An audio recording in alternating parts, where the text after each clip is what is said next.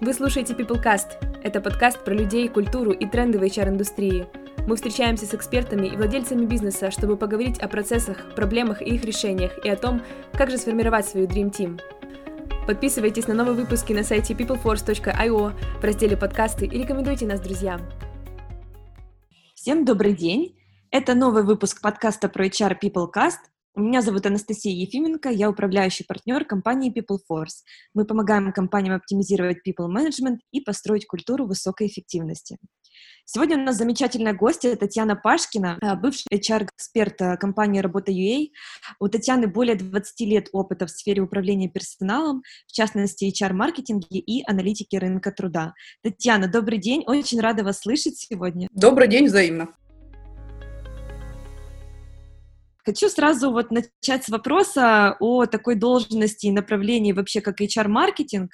А, расскажите, в чем отличие просто HR-менеджера от HR-маркетолога? Ну, это как сравнивать, наверное, кнопочный телефон и смартфон. А если говорим про традиционный HR, да, я это называю там развешивание вакансий, проведение собеседований, кадровое дело производства, то это некий такой набор базовых hr функций, который, принципе, работает достаточно неплохо, но уже недостаточно эффективно. Да? Всем нам хочется хороший фотоаппарат, интернет, и прочие, как говорится, ништяки. И в свете этого, конечно же, HR-маркетинг – это более многогранное, многоцветное прочтение HR с использованием маркетинговых технологий, с применением различных подходов к различным целевым аудиториям и, соответственно, с более индивидуализированным подходом к соискателям, потому что как клиенты мы стали достаточно требовательны, мы переборчивы, и, соответственно, этот же подход мы переносим и на поиск работы. И, соответственно, если HR нам не показывает ответ на эти технологии, ответную готовность разговаривать с нами на одном языке,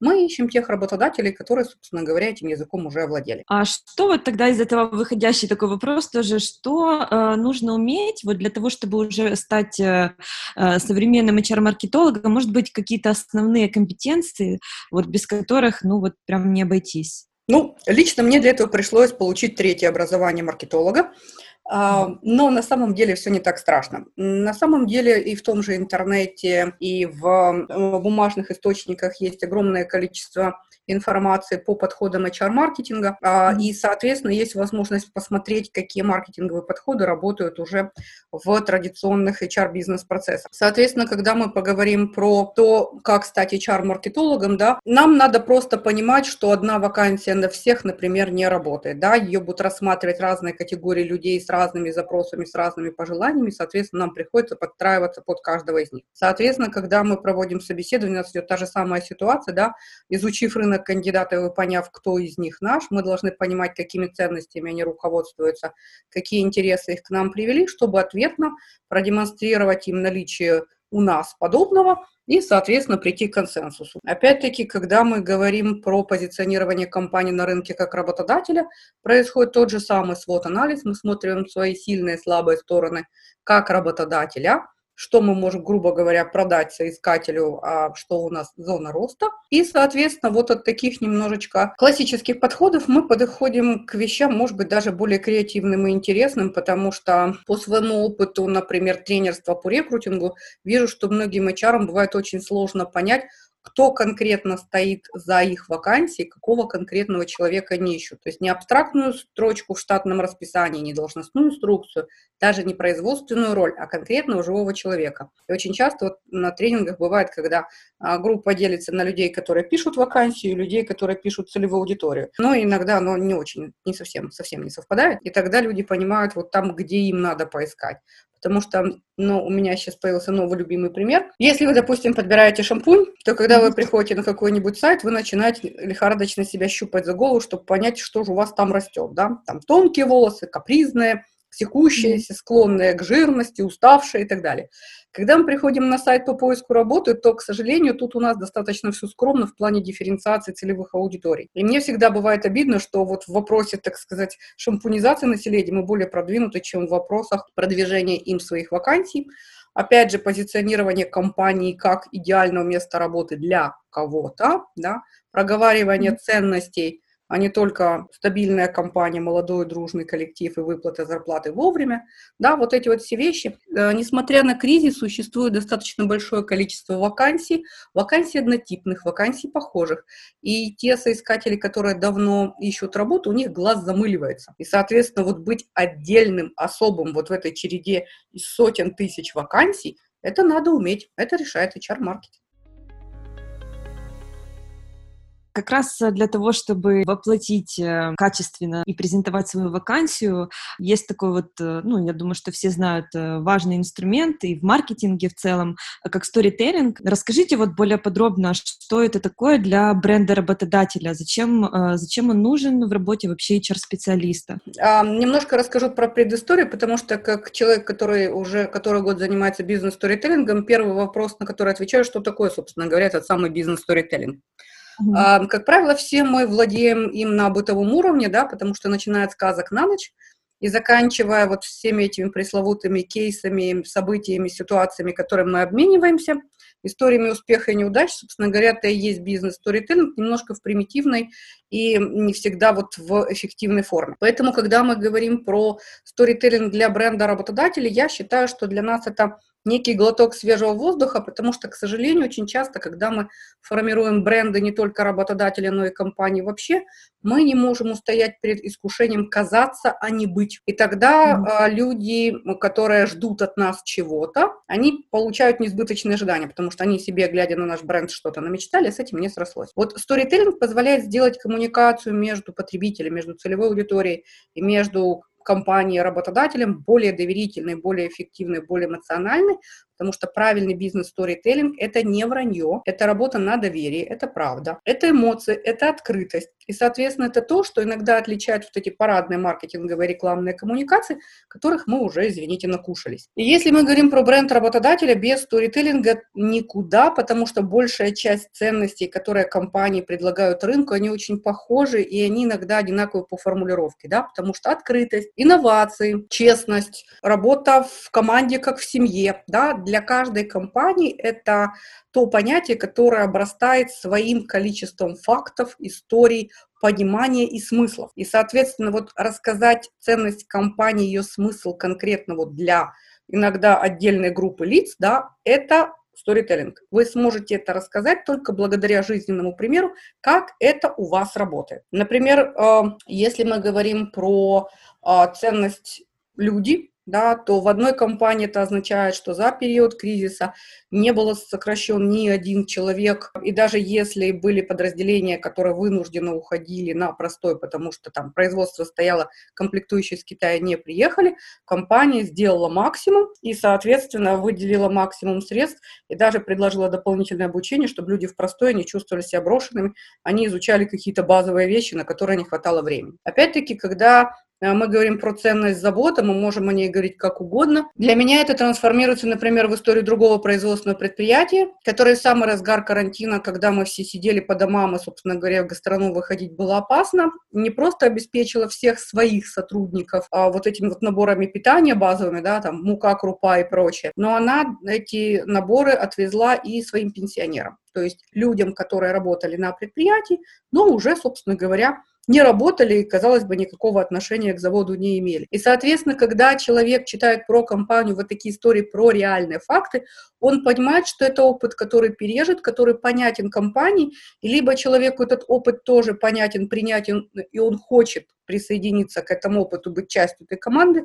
либо он искренне считает, что это не его, и, кстати, облегчает жизнь HR, который не собеседует ненужных людей, не мучается потом с отказами и так далее, и так далее. То есть в какой-то мере это еще и фильтр для того, чтобы привлечь в компанию действительно нужных людей. А если вот компания, э, например, задумывается о том, чтобы создать свою историю, вот, э, ну, допустим, не с нуля, но вот в какой-то момент э, компания понимает, что действительно вот хотим рассказать какую-то историю, с чего вообще нужно начать?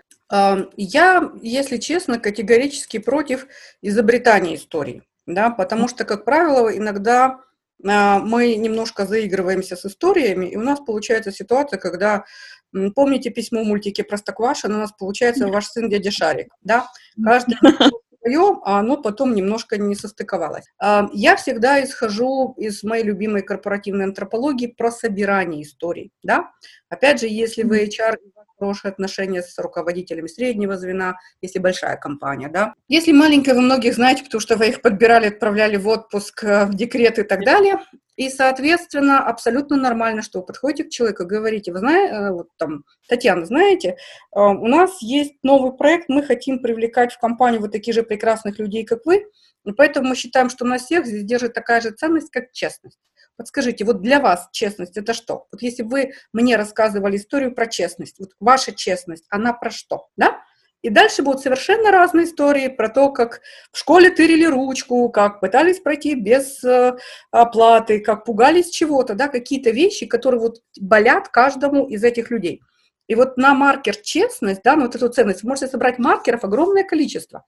И вот из этого букета вы выбираете то, что, как вам кажется, максимально подходит той целевой аудитории, которую вы собираетесь мотивировать, приглашать, избавлять от профессионального выгорания, обучать и так далее. И, соответственно, тогда вот по той ценности, с которой вы работали, по честности, да, у вас может быть 5-7 историй под разные целевой аудитории. Молодежи зайдет какая-нибудь история там про гаджет или про молодых человек, да.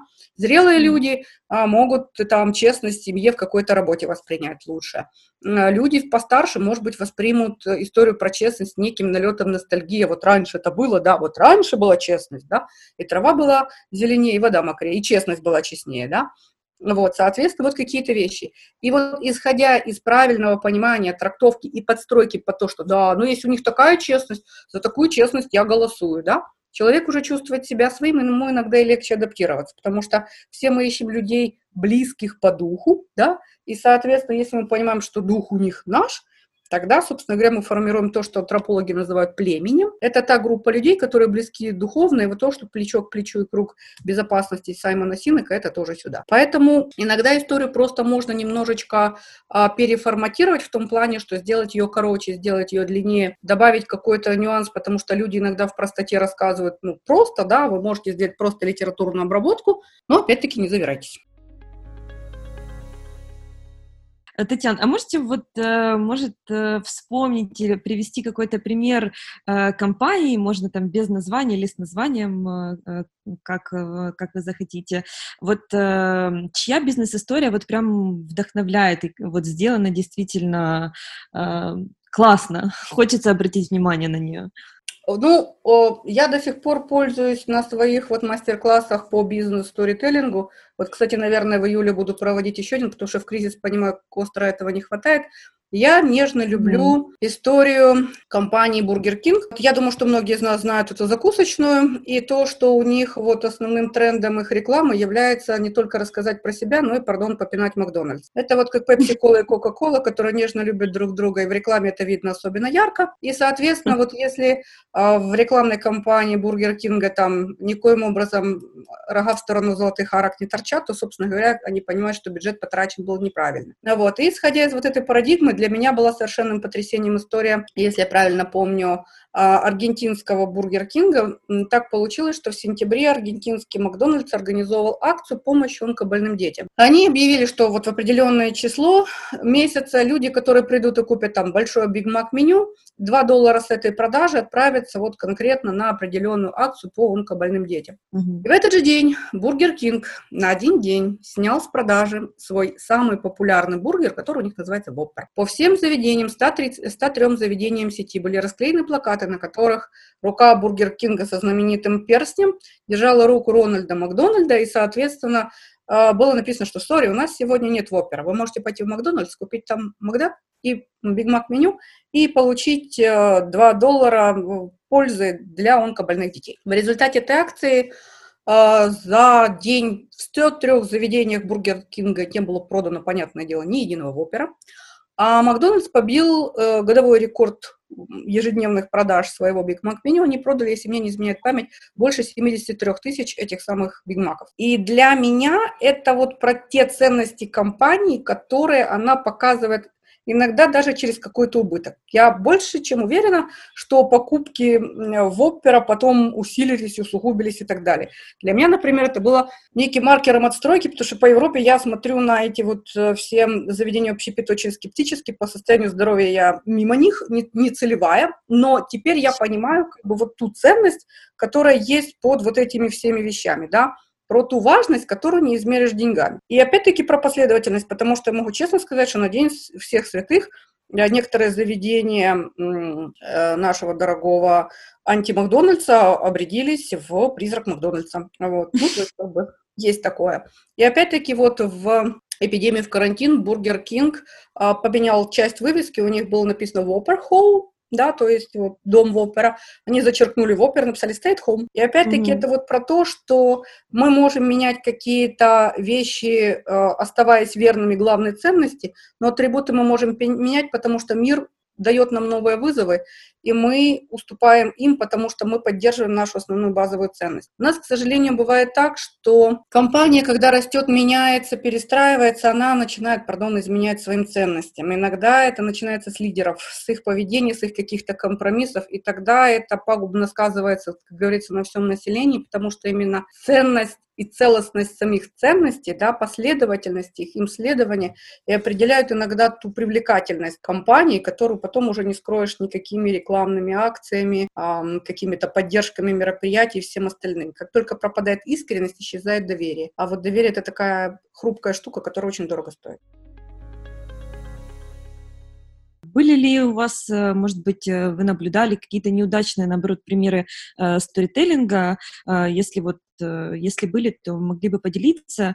И вот э, потом даже интересно узнать, в чем конкретно была их ошибка. Вы знаете, я, к сожалению, вижу достаточно много ошибок именно в сторителлинге, потому что очень часто его используют вот именно как именно конкретно маркетинговый инструмент, да, из него пытаются сделать матрешку. То есть вместо того, чтобы делиться вот какими-то важными ценностями, быть открытым, а, эти ценности, вот как вы раньше сказали, пытаются создать на ровном месте. И тогда получается нет доверия. То есть мы старались, старались, но результата нет, потому что люди не поверили в историю, которая не выглядит настоящей. В чем боль сторителлинга? Когда вы рассказываете историю, вы ее проживаете, и вы открываетесь перед аудиторией, показываете слабости, показываете силу, показываете вот цену успеха то, чем вы достигли этого. И тогда люди, видя, что вы открылись, испытывают к вам доверие, потому что вы не побоялись, ну, грубо говоря, повернуться беззащитной спиной. А если вы пытаетесь мимикрировать под это, ну, люди же не дураки. Они чувствуют, mm-hmm. что где-то здесь есть подвох.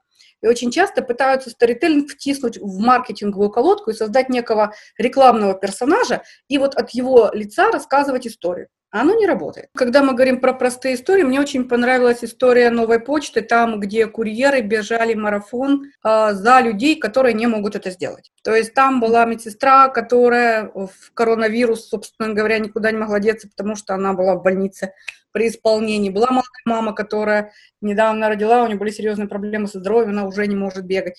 И какие-то вещи, и потом курьеры приносили конвертики с медалями людям, за которых они бежали. Да, абсолютно это... разные курьеры, вы же понимаете, люди, которые физически подготовлены, но абсолютно не чемпионы, да, и когда ты видишь людей, которые совершенно искренне, не ожидая этого, получают медали за героизм, ну, большая часть из них плачет, да, и вы понимаете, что это не глицериновые слезы, да, никто не нюхал лук, это действительно настоящие реальные эмоции, когда ты про это рассказываешь, у тебя мурашки идут по щекам, да.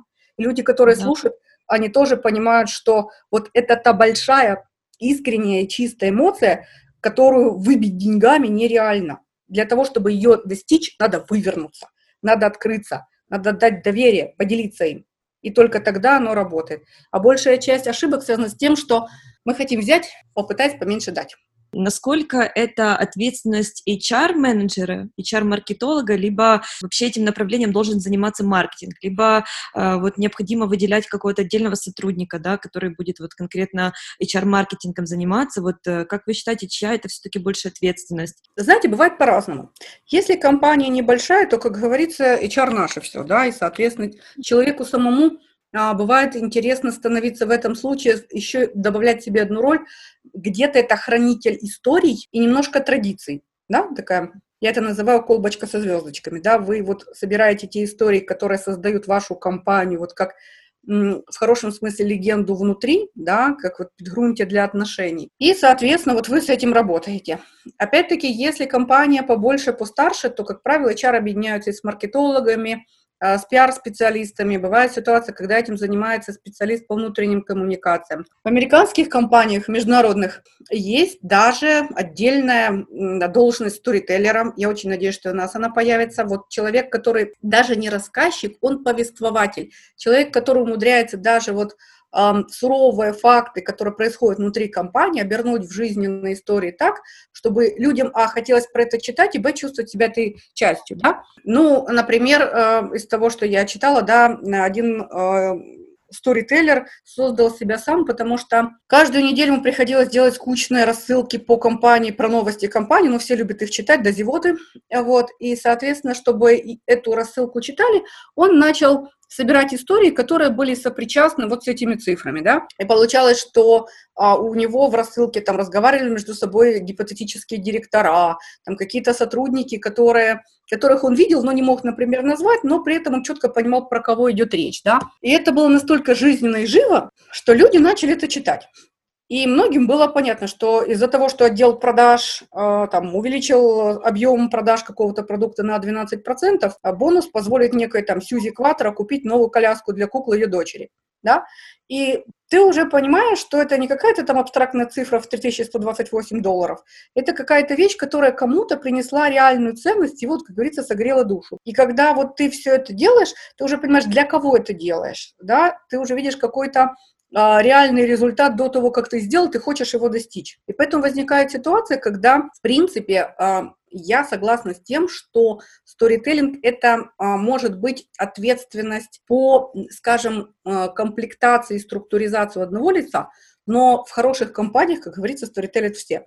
Потому что а, истории бывают разные. Они бывают, что называются от охранника и кого-нибудь от сахи до первого лица, который рассказывает, как они там в гараже с пацанами первый девайс клепали. Соответственно, ты понимаешь, откуда эта компания выросла, почему и что ее объединяет потом. Да?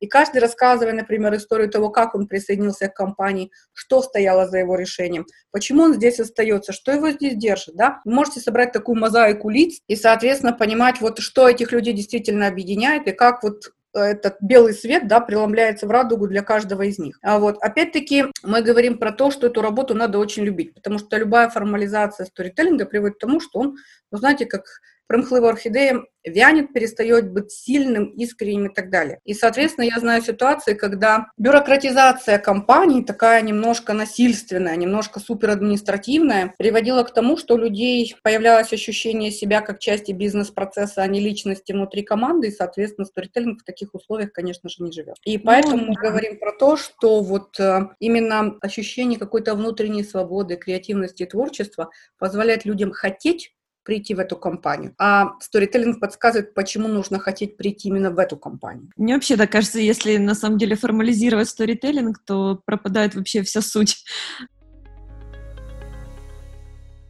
А вот еще тоже такой интересный вопрос. Сторителлинг в кризис. Насколько вообще реально создать какую-то историю? Я думаю, что э, некоторые, наоборот, воспользовались кризисной ситуацией, э, которая сейчас даже во всем мире происходит, и некоторые компании, наоборот, э, сделали свою классную историю, даже вот э, в таких условиях, несмотря ни на что.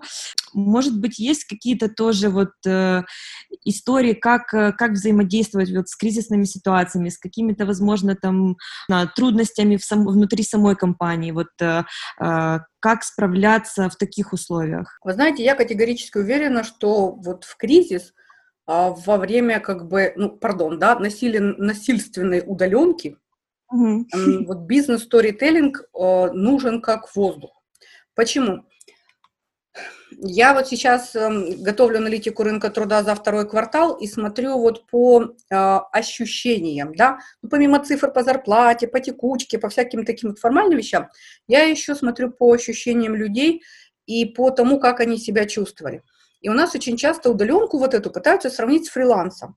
Я не согласна с тем, потому что фриланс – это твое осознанное решение. Ты не хочешь жить в офисе, ты хочешь работать с дивана, балкона, с гамака на гоа, и, соответственно, ты это принимаешь как решение свое собственное и несешь ответственность за него, потому что это твоя инициатива. В случае с удаленкой людей просто, пардон, заперли по домам, вне зависимости от их желания, их возможностей, их готовности. И, соответственно, когда я смотрю а, исследования по карантинам предыдущим, когда были какие-то эпидемии, люди сидели дома в состоянии А, полной неопределенности, Б, невозможности не то что стратегически, тактически понять, куда им двигаться, какие есть варианты, хотя бы, знаете, что было как в сказке, там, налево пойдешь, коня потеряешь, направо пойдешь, там, козленочком станешь. Тут была ситуация ежик в тумане. И вариант встречи с лошадкой не сулил ничего хорошего, да? И, соответственно, у людей появлялось чувство беспомощности, тревожности, вплоть до депрессивных синдромов, да?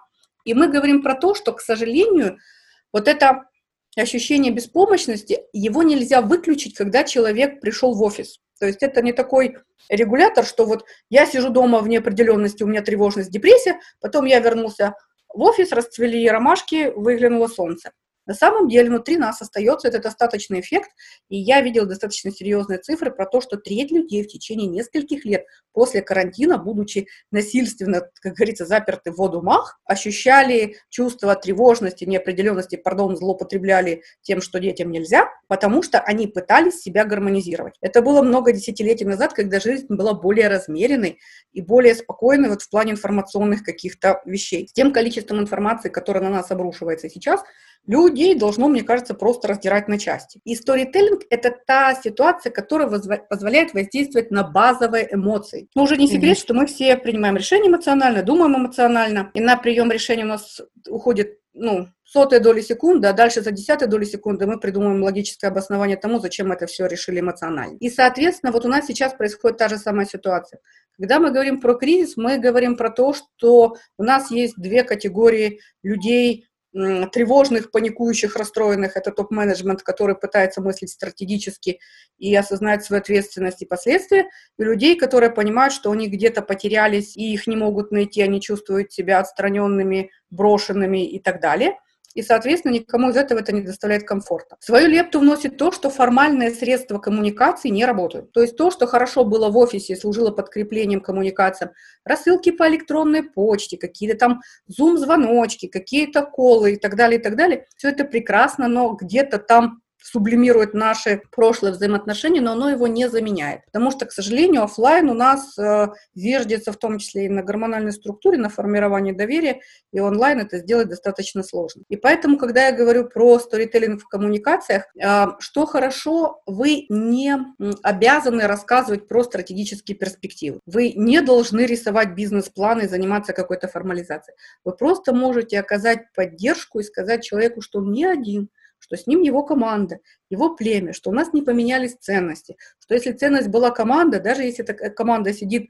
на кухнях, отгавкиваясь от детей или на балконах, отбиваясь от котов, она все равно цена, ее все равно любят. И даже если где-то профокапили, то понятно, что человек прокрастинировал, потому что он чувствует себя беспомощным, брошенным и так далее. И вот когда мы вот этим сторителлингом дотягиваем гэпы в коммуникации, возникает ситуация, что вот в компаниях, где эта коммуникация изначально была вот доверительная, настроена на правильную волну, то, что люди разошлись по домам, ничего не, не поменяло. Да? Если вы любите человека, и он уехал в командировку, это что-то меняет между вами? Ну да, вы будете висеть на телефоне, подсылать друг другу смайлики с поцелуйчиками каждые 15 секунд. Ну, окей, да? То есть у вас все равно есть чувство, что вы остаетесь единственной, неповторимой для того человека, который был на кухне, в соседнем офисе, э, в соседнем государстве на месяц и так далее. Существует незримая, прочная, крепкая связь, которая дает вам уверенность в том, что все хорошо, Ничего не случилось, вы по-прежнему цены, вас любят, вас ценят, вы дороги, вам окажут поддержку, вы не одни. И вот когда мы говорим про бизнес-сторителлинг, он позволяет вот эту вот работу немножечко смешать с вот этой вот а, общечеловеческой заботой. И тогда людям проще оставаться в состоянии неопределенности, потому что даже если завтра непонятно что, здесь и сейчас пока хорошо и комфортно, да, у меня есть поддержка, и если меня начнет клинить, то я всегда могу к кому-то обратиться и сказать, ребята, все плохо, да. Я помню на заре своей работы в работе ей, у нас была тогда небольшая компания, порядка 60 человек, и у нас была ситуация, вот настолько была хорошая командная атмосфера, что приходил человек, которому плохо, и говорил, там, ребят, девчата, мне так плохо, давайте пообнимаемся. Ну, говорю, обнимашки. И все в очередь строились его обнимать. Потому что ты понимаешь, что у тебя есть хорошее вот внутреннее ощущение, которым ты можешь поделиться. И человек говорит, ой, спасибо, да, там после восьмых обнимашек попустила, ушел пить кофе в припрыжку. Понимаете?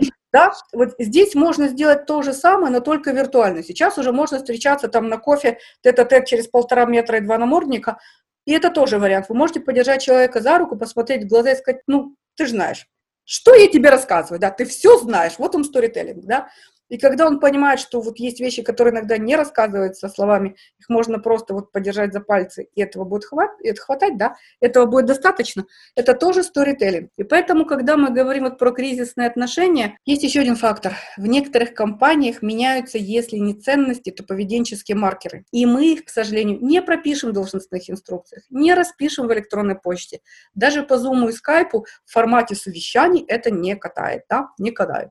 Поэтому мы говорим про то, что вот эти вот неформальные отношения, которые вот являются подгрунтем да, для выполнения правильного своих профессиональных обязанностей, они очень нужны. У некоторых, к сожалению, не хватает на это пока сил, терпения и всего остального, и поэтому это все откладывают в долгий ящик.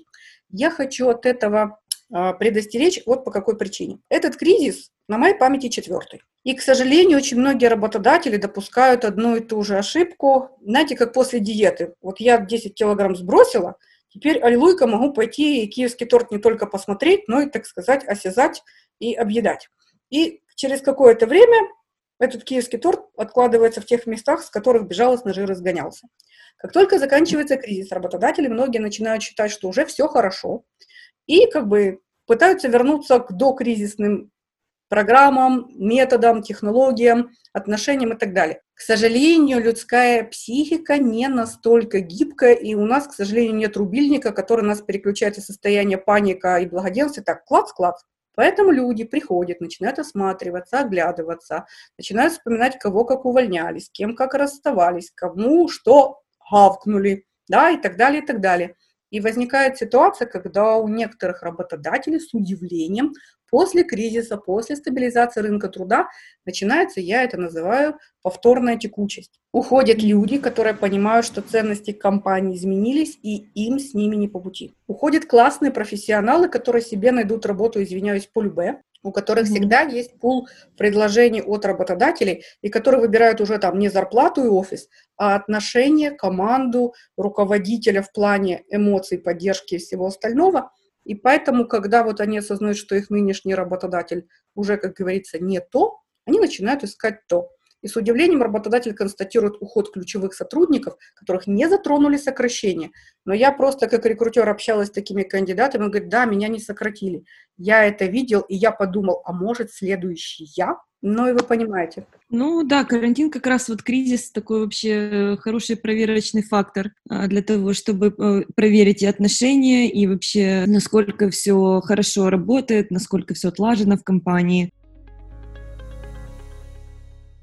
Как вы считаете вообще будущее рынка труда? Насколько будут ли какие-то существенные изменения вот после я надеюсь, что в скором времени уже этот закончится кризис и карантин. А, что вообще нас ждет в будущем? Вы знаете, оно уже изменилось. С одной стороны, а, извините за грубость выражения, где-то вычитал, нравится, мозг наш ленивая скотина, и новое принимать не любит, принимает охотно и старается сдыхаться при первой же возможности. Да? Я думаю, mm-hmm. что хорошей иллюстрацией служит наше отношение к маскам. Да?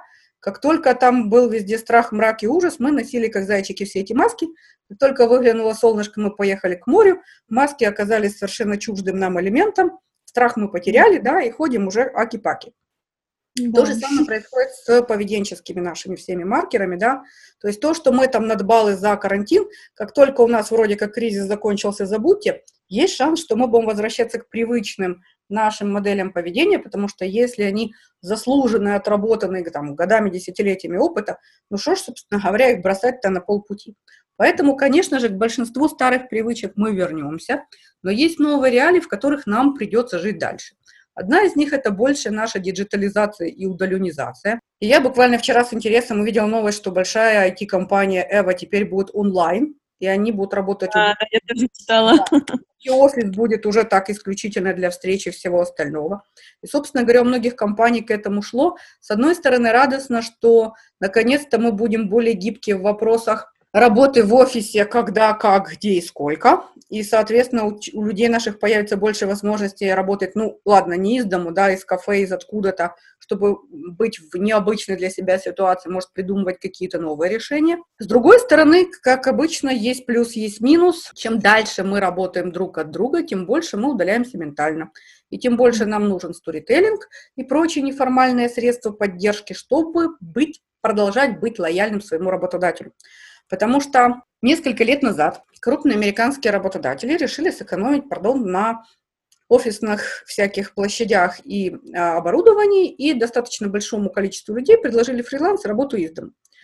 Ну, поскольку американские домашние условия не чита нашим хрущевкам, конечно же, много людей согласились и, соответственно, продолжали работать, даже не утратив продуктивность, и, соответственно, вроде как у всех было хорошо все. Но через несколько лет работодатели забили тревогу люди, которые работали удаленно, стали исповедовать психологию фрилансера. То есть лояльность компании, которая там где-то далеко на горизонте маячит, просто работу дает и работу забирает, стала нивелироваться. Люди, например, начали искать какие-то подработки, и, соответственно, вот приоритетность первого и главного работодателя стала утрачиваться, и отношение к нему как к работодателю, любимому, единственному, неповторимому, тоже начал уходить в тартарары. И чтобы вернуть вовлеченность и лояльность, американские работодатели начали возвращать своих удаленщиков и фрилансеров в офисы хотя бы на раз-два в неделю, хотя бы не на полный день хотя бы на какие-то митинги, проектные группы, хотя бы на то, чтобы все-таки понимать, где родина, как она выглядит, кто начальник и вообще кто эти люди, которые сидят вместе со мной за круглым столом. И, соответственно, они поняли,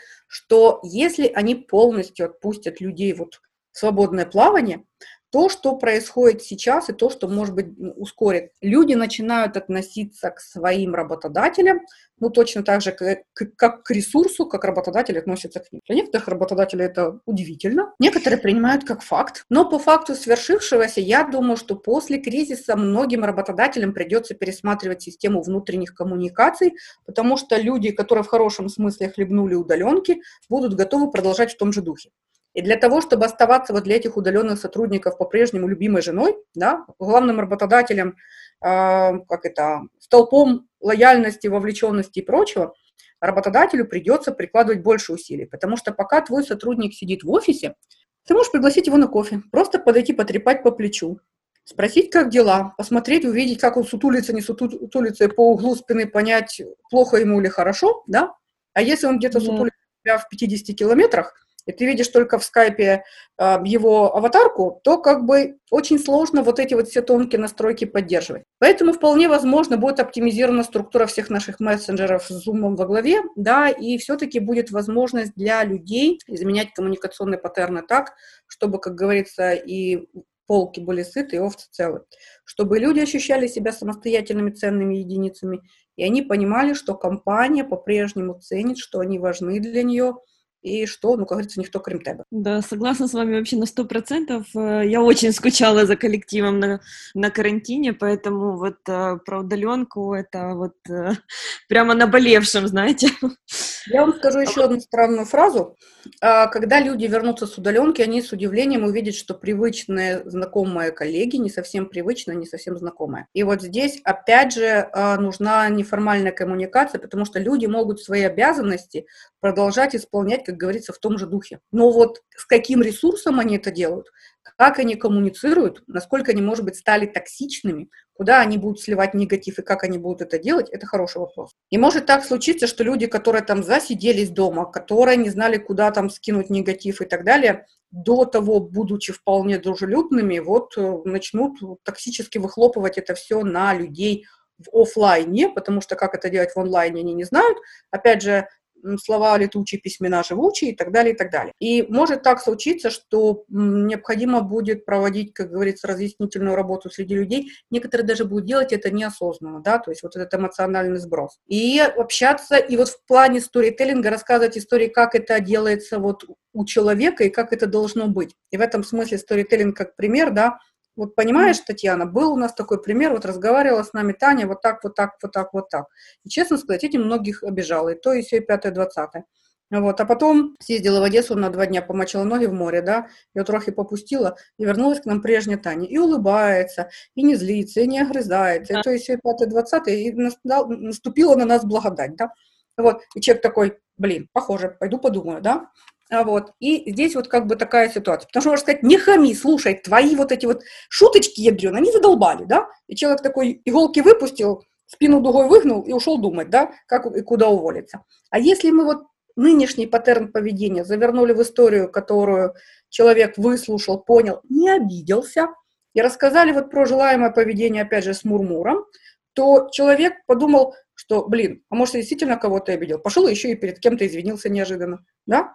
И вот все эти вещи, они должны проходить менее травматично. А вот сторителлинг, он такой, как айкидо. Он позволяет вам подстроиться под энергию вашего человека, вашему человеку рассказать так, чтобы он заинтересовался и вовлекся, и так с ним промаршировать вот туда, куда вам, собственно говоря, обоим надо. Бизнес-сторителлинг тем отличается, что эта история, которую вы рассказываете, она меняет либо маркеры поведения, либо ценности отношения к ним, да, либо позволяет человеку пересмотреть отношения, взглянуть с другой стороны для того, чтобы как-то вот поменяться, сменить эмоциональный настрой.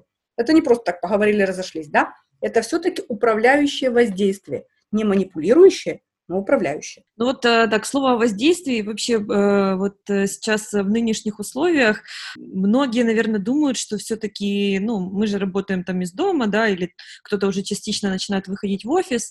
В принципе, там, по сути, отпуск-то не нужен, мы же все равно как бы постоянно дома находимся. Насколько вот тоже вы считаете, это правильное такое решение, или нужно все-таки заставлять сотрудников брать хоть какие-то выходные и немножко вот действительно пойти хотя бы в парк, на речку, посмотреть, развеяться э, и уже вернуться в работу с новыми силами? Знаете, многие зависят от людей. Мне кажется, сейчас у многих трудоголизм завязан на страх потерять работу, страх выглядеть не полностью загруженным, соответственно, ненужным работодателю, да, и какие-то вещи, вот, которые заставляют его вцепиться в эту работу как в единственную ценность. Я думаю, если у него будет уверенность, что его ценят за то, что он есть в компании, вот такой, какой он есть, классный, а то, что он делает вовремя, качественно и а, без претензий еще и обучает коллег и помогает и поддерживает, это вообще не обсуждается. Это вот то, ради чего, собственно говоря, мы все здесь собрались, да? Вот такому человеку проще сказать, что, знаешь, дружочек, твой блеск в глазах, он был потрясающий, но что-то вот немножечко погасло, да.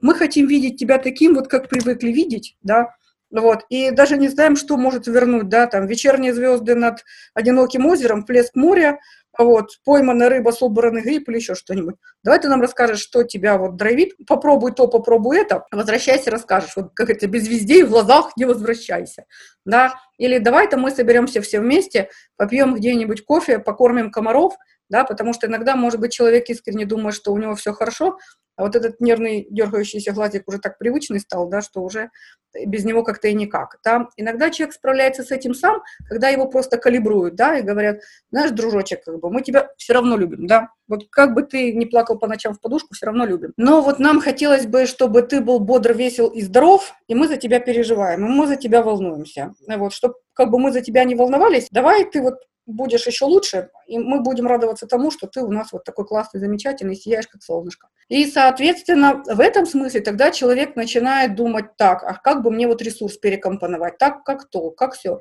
Могут, может прийти сказать, что нет, мне наоборот нужен новый проект, потому что я в этой рутинушке подзаскучал. Для того, чтобы сказать, да не вопрос, мы дадим тебе новый проект, давай ты возьмешь там паузу в два дня на переключение, просто посидишь глядя в стену, да, как у нас самые гениальные мысли приходят, когда вы с тупейшим выражением лица смотрите в стену, вот как бы, чтобы ты просто перешерстил, да, сделал генеральную уборку внутри себя, перепросмотрел ресурсы, если хочешь, там, наша помощь, всегда, пожалуйста, споем, станцуем, обращайся, да, и в этом смысле тогда человек может переструктуризироваться и уже что-то делать по-другому. Потому что пока над человеком давлеет страх, мы от него ничего креативного не добьемся, да, даже на уровне чистой физиологии. Я всегда люблю говорить, что мы такие колбочки с гормонами, и для меня некоторое время назад было таким жестоким откровением то, что страхом управлять всегда проще, потому что страх – это главенствующая эмоция, которая, собственно говоря, для нас является доминантой. Мы все вначале рассматриваем через страх, ну, как бы первобытно-общинный строй мы буквально вчера закончили. И, соответственно, мы, исходя из этого, действуем. И если люди находятся в состоянии постоянного страха, тревожности, неопределенности, то, что у нас, как говорится, сейчас есть, и не всегда это даже связано с работой, то, что происходит внутри нас, это выделение гормона, который называется кортизол. И на чисто физиологическом уровне, чисто химически, он убивает клетки мозга, которые отвечают за креативность. И люди не могут креативить не потому, что им не хочется, а потому что, извините, нечем, да. И тогда у людей главная модель поведения – это выполнение работы, а, избегание страха, то есть в формате понятных решений, чтобы не допускать ошибок. И никакой креативности нет, и, соответственно, я всегда говорю, что мы уподобляемся поезду метро, который там в туннеле, по понятному маршруту, вот с остановками на нужных местах, без возможности куда-то сдвинуться на сантиметр, у нас ходит по маршруту. И говорить про какие-то креативные вещи, про возможность перестройки, про внедрение новых идей, потому что вот в кризис как раз и необходимость, возможно, необходима возможность быть гибким, вот здесь у нас получается такая невеселая ситуация. И в свете этого мне кажется, что кризис это прекрасно, но иногда это можно представить для себя как временем возможности, да, а иногда это время слома. И это зависит от внутреннего ресурса человека и от внешней поддержки, да, вот этот инь и янь. Если этот, э, в этом человеке есть такой баланс, то он тогда готов генерировать новые идеи, выдвигать какие-то вещи. Я думаю, спустя какое-то время мы с вами узнаем про огромное количество новых компаний, идей, которые родились вот в это буремное да, время, и которые стартовали как ракета, да, хотя рядышком сидели люди, ну, грубо говоря, в такой же ситуации, и рыдмы рыдали, mm-hmm. что все пропало, жизнь боль. Поэтому я считаю, что кризис нас проверяет на прочность, и только от нас зависит, либо мы его пройдем, ну, как бы с такой чувством гордости, что мы это сделали, либо, знаете, пройти и забыть, закрыть и забыть. Э, спасибо, Татьяна. Такой получился у нас выпуск, я бы сказала, для вдохновения. Надеюсь, э, слушателям тоже понравилось. И вот, э, возможно, после выпуска кому-то придет идея, вдохновения по созданию своей истории для своего бренда, и мы будем наблюдать все больше и больше классных кейсов в Украине. Рада была очень с вами сегодня пообщаться. Также хочу поблагодарить всех наших слушателей, кто с нами. Оставляйте комментарии обязательно. Очень интересно услышать обратную связь. И до встречи в следующем подкасте. Татьяна, спасибо вам еще раз. И вам спасибо. Рада. До новых встреч. Всего доброго.